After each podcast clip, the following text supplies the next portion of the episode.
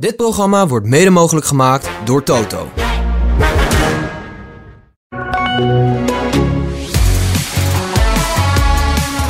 De transfer van 2025 van Hamilton naar Ferrari, de Averne Horner, sprintraces en eerder DRS en het seizoen moet nog beginnen. Welkom bij de Formule 1 podcast Pitstop van het AD. We gaan het allemaal even doornemen, want er is zoveel gebeurd Marijn Abbehuis. Er worden wat wagens gepresenteerd, maar eigenlijk gaat het er helemaal niet om. Het gaat om alles eromheen voorlopig, hè, geloof ik.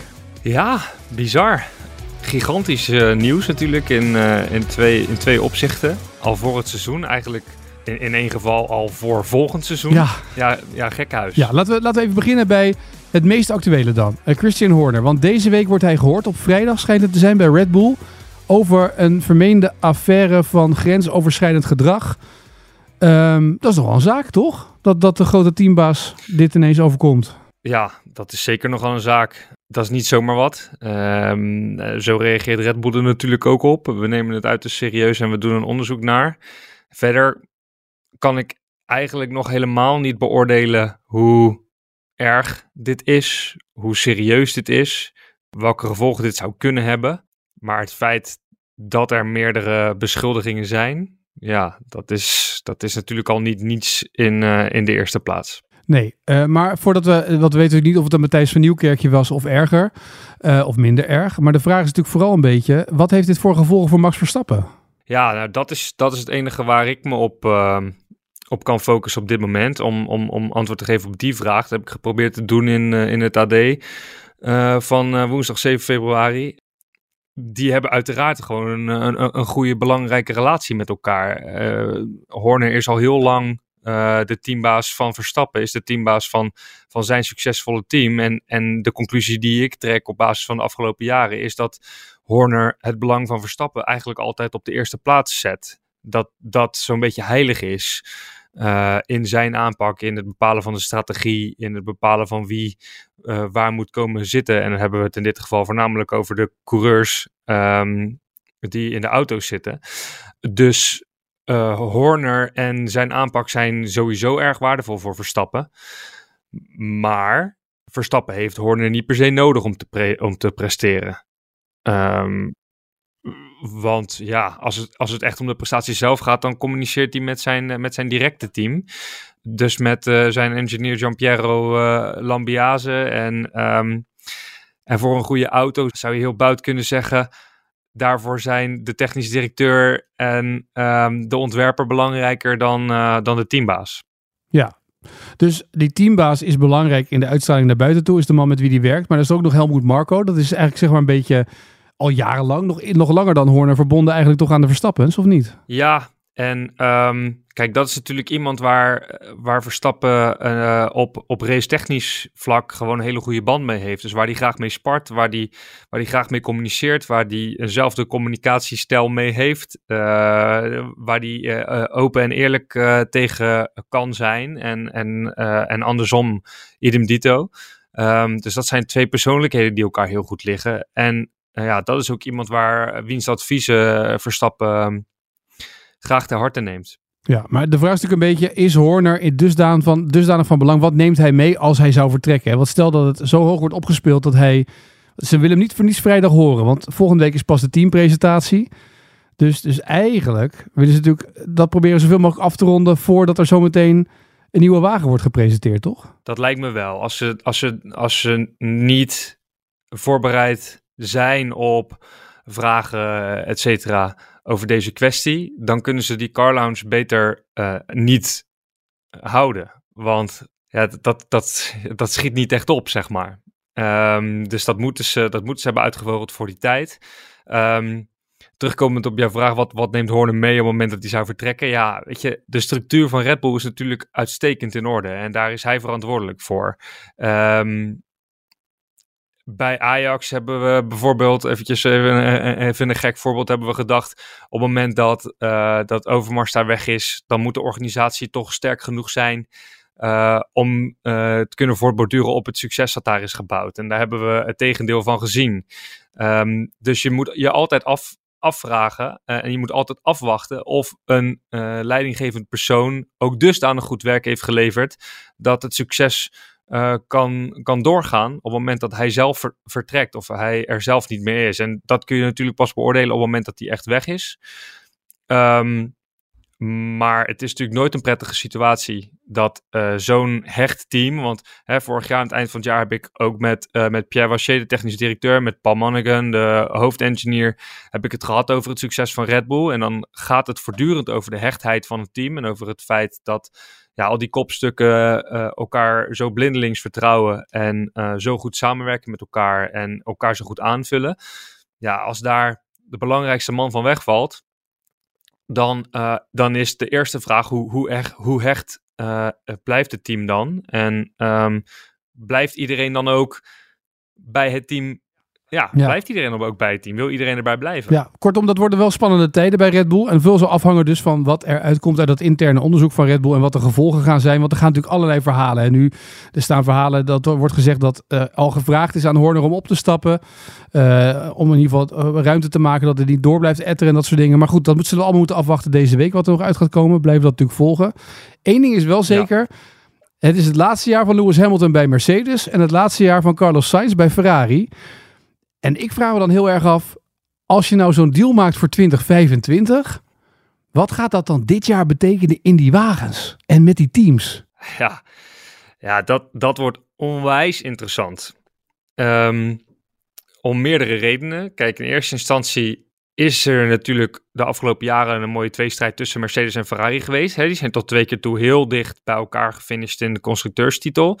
Uh, in 2022 in het voordeel van Ferrari, in 2023 in het voordeel van Mercedes. Nou, we zagen aan het einde van 2022 al dat er, dat er meer potentie in Mercedes zit dan in de Ferrari. Dat heeft zich dit jaar um, uh, doorgezet.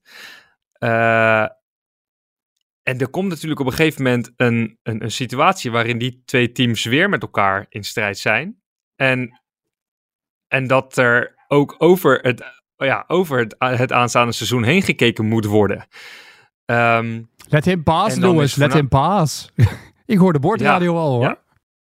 Ja, natuurlijk. Dat, dat, ja, op een gegeven moment kan je niet anders dan, dan, dan uh, George Russell voortrekken als je Toto Wolff bent.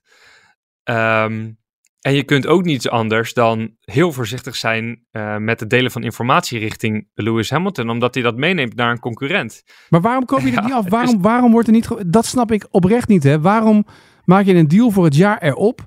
Terwijl je juist in een belangrijke ontwikkelfase zit van beide wagens. Dan zou ik zeggen, ja, koop je contract af en, en doe gewoon een transfer dat de een naar de andere team kan of zo. Weet ik veel wat. Ja, ja, het zou bijna logischer zijn. Maar het is ook zo, zo vreemd, hè? Want um, het heeft super lang geduurd voordat Hamilton zijn contract verlengde bij, bij Mercedes. Nou, toen gebeurde dat, gebeurde dat voor twee jaar. Dan denk je, oké, nou prima, die gaat nog twee jaar door bij Mercedes. Nu blijkt dan achteraf dat er allerlei clausules in dat contract stonden. En als je dan Toto Wolff hoort, want ik zat vorige week um, in, een, in, een, uh, in een grote call met allerlei journalisten en, en Toto Wolff. Als je dan hoort, is het eigenlijk heel, heel erg logisch dat... Uh, Hamilton nog maar één jaar bij Mercedes uh, rijdt. Het lijkt er eigenlijk op alsof dat voor beide partijen het beste is. Omdat Mercedes zoiets had van ja, als we, geen, uh, als we niet een van die coureurs die we heel graag willen hebben kunnen krijgen, ja, dan, dan houden we Lewis Hamilton nog maar een jaartje aan boord. Maar uh, als het wel lukt, dan zijn we blij dat we, dat we heel makkelijk onder zo'n contract voor 2025 uit kunnen komen met die clausules die er allemaal in staan. Dus dat is eigenlijk een hele gekke situatie. Um, ja, en dan is nu al bekend dat hij, dat hij naar Ferrari gaat. Naar, ja, naar een van de grootste concurrenten. Waardoor je eigenlijk in zo'n onwijs ongemakkelijke situatie zit. En de enige uh, reden die je kan bedenken. Uh, waardoor ze er misschien wel goed uitkomen onderling. Is omdat ze natuurlijk al zo'n lange. Uh, zo'n lang dienstverband hebben met elkaar. Zoveel successen hebben met elkaar. Zo makkelijk met elkaar communiceren. En op zoveel vlakken al zo lang op één lijn zitten. Um, dus daar zou een breed genoegen basis moeten zijn om, om nog een jaartje uh, ja, iets moois ervan te maken met elkaar. Maar ja, voor wat? Want ze, ze weten allebei dat, dat ze geen enkele kans maken om die achtste wereldtitel voor, voor Hamilton nog in Mercedes-dienst uh, binnen te slepen.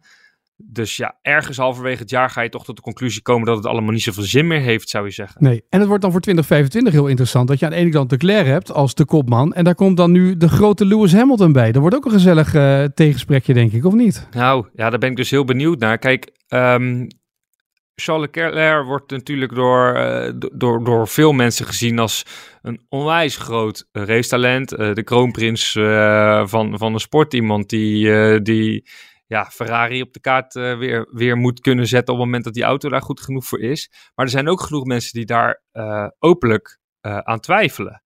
Um, is hij nou echt wel zo goed? Is hij, is hij mentaal goed genoeg? Is hij consistent genoeg? Um, kan hij beter met tegenslagen omgaan dan dat hij in het verleden kon? dat zijn allemaal um, ja, vragen die nog niet beantwoord zijn. En de tijd begint toch wel een beetje te dringen dat hij, dat hij echt moet gaan laten zien dat hij, dat hij een wereldtopper is, dat hij een, dat hij een wereldkampioen kan zijn. Um, en dat zijn dingen die Hamilton natuurlijk allemaal lang heeft bewezen. Dus stel nou dat zij erin slagen om vanaf 2026 weer een echt goede auto uh, op het asfalt neer te zetten. Ja, dan komt het toch echt aan op wie is, wie is het meest um, kampioenskandidaat waardig. En uh, ja, Leclerc wordt natuurlijk veel meer uitgedaagd uh, met, met Hamilton straks naast hem dan dat hij tot nu toe uh, is uitgedaagd. Ja, maar twee kopmannen in een team denk ik altijd, ja, is dat nou zo handig? Ja, nou, Christian Horner denkt heel duidelijk daar het zijne van. Ja. Namelijk niet handig en alle ballen op Max. En op het moment dat, dat Verstappen en, en Ricciardo elkaar een beetje in de wielen begonnen te rijden, heeft hij gewoon heel duidelijk een keuze gemaakt. Um, en andere teams doen dat op dit moment niet. Misschien ook om hun kansen te spreiden. Um, maar ja, ook uh, Mercedes was het meest succesvol met een duidelijke verdeling tussen kopman en niet-kopman. Ja, Bottas uh, versus Hamilton natuurlijk. Want toen ze twee kopmannen hadden, ging het al mis hè, met Rosberg en Hamilton. Precies, precies. Niet dat ze die titel niet wonnen, maar... Ja, maar er gebeurde genoeg op de baan. Nou goed, laten we kijken wat er, wat er gaat gebeuren. Ja. Uh, over die races gesproken. Uh, het wordt natuurlijk een drugseizoen. We, zes sprintraces. Het programma is een beetje aangepast om het wat overzichtelijk te houden, begrijp ik. Ja, volkomen logisch ja. eigenlijk. Hè? Voor, de, voor de coureurs ook wel fijn. Want in feite zou je die hele, sprint, die hele sprintrace toestand, die zou je nu gewoon als extra vrije training, vrije training waar je punten voor krijgt, kunnen zien. Ja. Ehm, want nu is het gewoon vrijdag. Dus dat is in de nieuwe situatie. Hè? Vrijdagochtend vrije training. Tenminste, eerst de, de, ja, of het nou s ochtends is of wanneer dan ook. Vrijdag eerst een vrije training, dan een uh, sprint shootout, uh, oftewel een kwalificatie voor de sprintrace. Dan zaterdag de sprintrace en uh, de tweede sessie op de zaterdag is de kwalificatie voor de race op zondag. En zondag is de race. Dus dat is een logischere volgorde. Dus niet meer dat op vrijdag al uh, duidelijk is wie op zondag uh, van pole position start. En ook niet dat de sprintrace um, bepalend is voor de volgorde van de race, zoals het Daarvoor uh, was, ja. voor ja. afgelopen seizoen was. Ja. En wat maakt het uit dat die DRS wat eerder open gaat? Een rondje eerder in plaats van rondje drie, rondje twee? Ja, nou dat je hem eerder kan gebruiken en dat waarschijnlijk die, uh, die auto's nog dichter bij elkaar zitten op het moment dat die DRS open gaat. Dus... Uh, ja, want vaak heb je in ja, eerste je... twee rondjes heb je dat seconde voorsprongetje wel gepakt als koploper. En dan kan je vanaf race 3 ja. kan je hem een beetje cruisen eigenlijk. Vanaf ronde 3. Ja, ja, dus je zou meer profijt kunnen halen uit een goede start. Ja. Als je niet uh, van, uh, van pole position start, zeg maar. Nou ja, laten we kijken of dat het verschil gaat maken. Nog één dingetje. Zouden ze bij Andretti al een beetje boos zijn? Zouden ze, zijn ze pist? Zijn ze annoyed? Zijn ze... Wat, wat, wat, is het? Ja, uh, erg boos is Andretti volgens ja. mij. En erg teleurgesteld. En ik kan me daar ook wel wat bij, bij, wat bij voorstellen. Hè? Want volgens mij was er op zich uh, voldoende draagvlak van buiten de grid om, om hem en zijn team en zijn plannen aan de Formule 1 toe te voegen, maar hebben de teams daar een stokje voor gestoken. Um, ja, valt dat voor te zeggen. Aan de andere kant, ja, zou, ja, ik weet het niet. Moet, moet, moet al die macht dan bij, bij die andere teams zijn die een beetje bang zijn voor, uh, voor wat meer concurrentie? Of ja, Um, zonde is het, denk ik. Ja, want het is nu volledig een streep door de rekening dat hij gaat toetreden tot de Formule 1, toch? Ja, dus er komt sowieso geen elfde team. Ja, en dan is het dan nu maar afwachten of hij misschien dan een kans gaat krijgen om een bestaande licentie over te nemen uh, op den duur.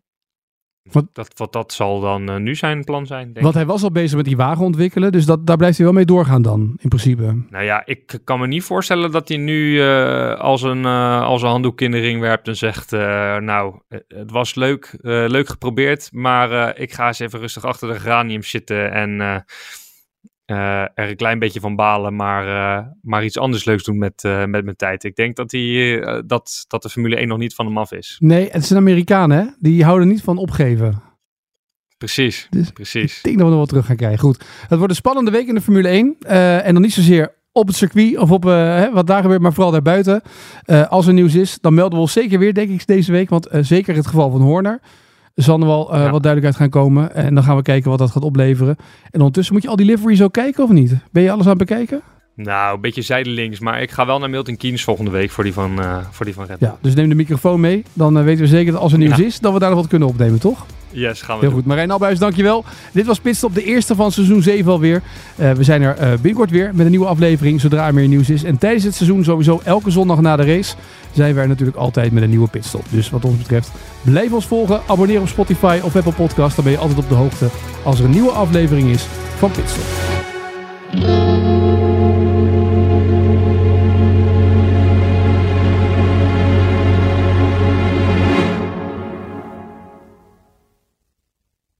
Dit programma werd mede mogelijk gemaakt door Toto.